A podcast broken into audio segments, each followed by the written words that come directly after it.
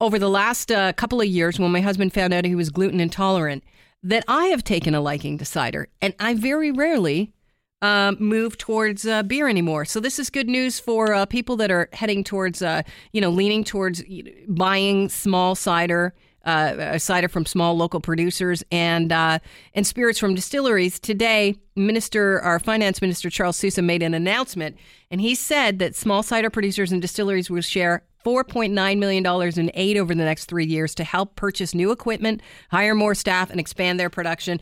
We're joined on the line right now by Thomas Wilson, who's chair of the entire Ontario Craft Cider Association, which um, represents 27 of the 43 cider producers in Ontario. Uh, Thomas, this is a great day for you. It's a huge day, Kelly. Thank you for having me. Oh, well, thanks for being here. I'm a big fan of ciders, and I'm a big fan of you know supporting our local industries. So, just talk about how this support program is going to work for entire Ontario cideries. Um, so the idea was this is going to structure just like the VQA program that has incubated the Ontario wine industry. It's going to uh, be a rebate program, so our producers will receive some of the tax and markups that they're paying out on their products. They're going to receive back and and that money is desperately needed um, so that we can continue to grow. Our our industry is very young, and uh, we need we need to build more capacity, hire more staff, and uh, give us some breathing room. Um, right now, you've got basically just young entrepreneurs trying to uh, trying to make a go of the cider industry. It's such a new you know it's such a new segment of the alcohol industry as mm-hmm. a whole. Uh, tell us about the give us an idea of the tax and markups on your product. Uh, it's it's pretty scary. Um, um, it's you know basically when we sell a product to uh, to the LCBO in markups and taxation, we pay about fifty six percent. Wow, that's a yeah. lot.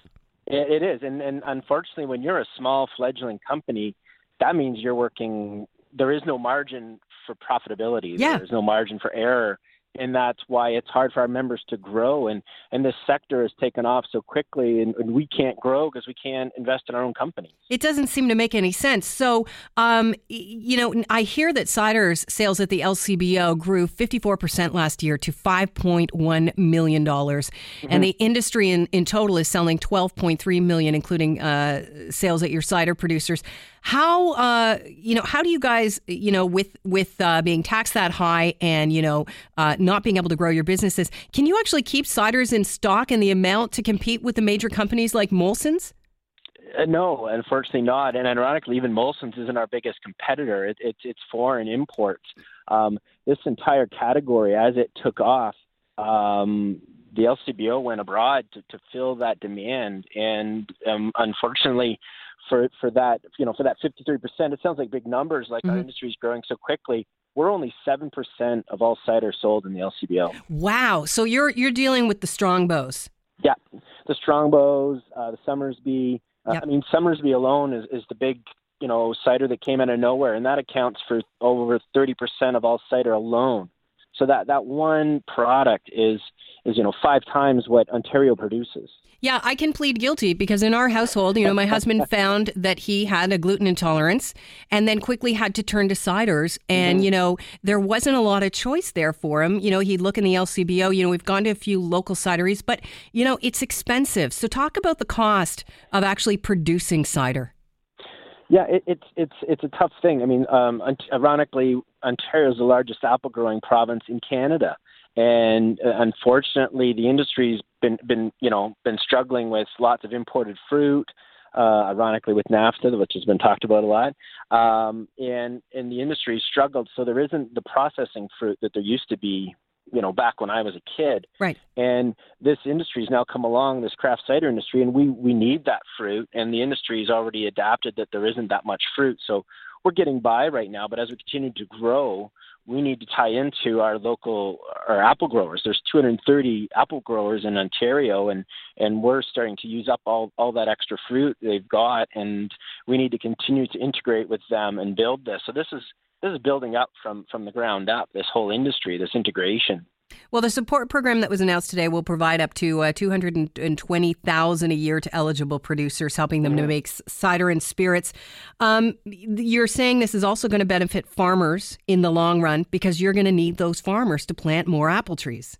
Yeah, exactly. This is going to allow us to uh, continue to work with our growers, work on on forward contracts. So just like the grape industry with with the wineries, they can forward contract that that grape production to maintain a consistency and build the industry. And, and this is going to allow us some room to really start looking at integrations and, and building this industry up with, with the apple growers. And, and hopefully, as we continue to grow, then and, you know we can start to even bring the pricing down on these products a bit. Right yeah. now, we're paying so much in taxes.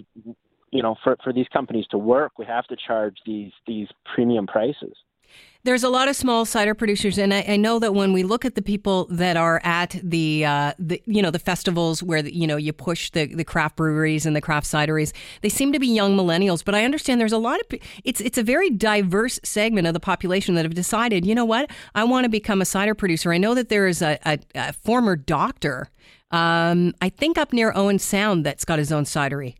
Yeah, it's it's interesting. Um, the, the broad mix of, of members that are coming coming to us. That we've got these young entrepreneurs. We've got one member that literally was still in school and started a started a cidery and, and actually used some some some grant money to get started.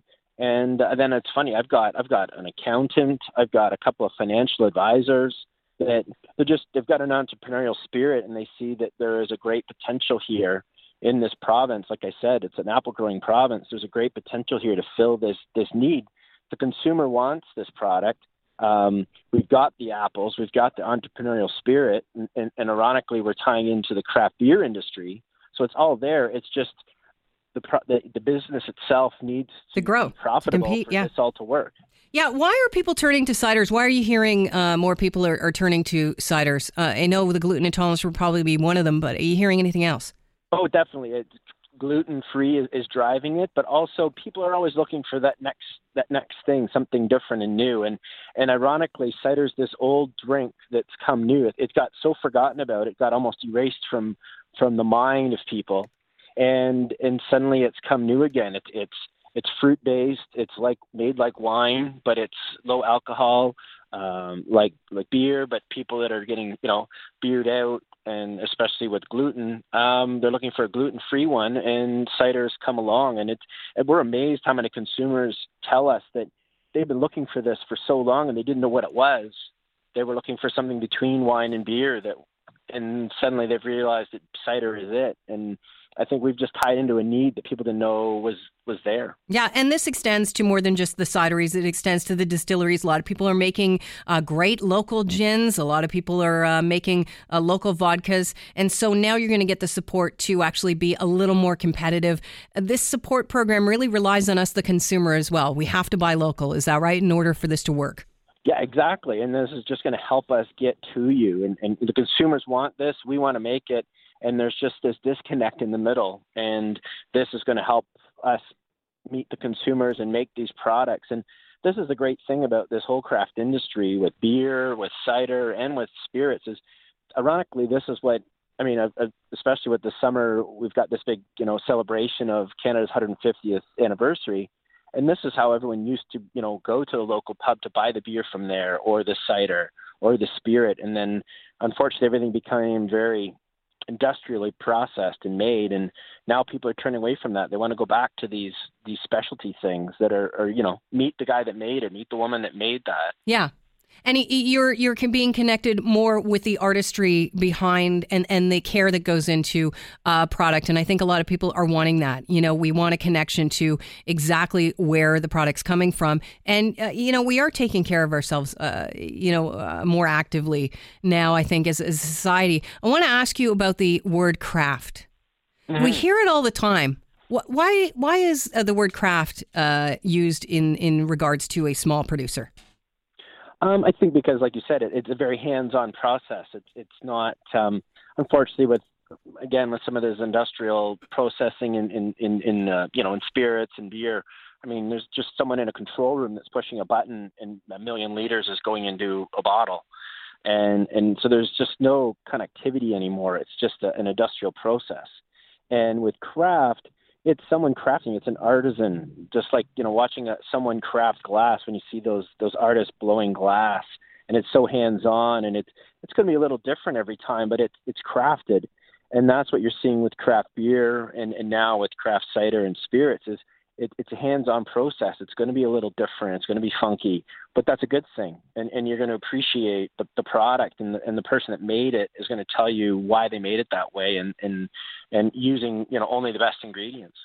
I really appreciate you joining us today, and congratulations on this. It's you know it's great news. Uh, Thomas Wilson, chair of Ontario Craft Cider Association. It's been a pleasure talking with you. Oh, thank you, Kelly. Thank you very much. Cheers.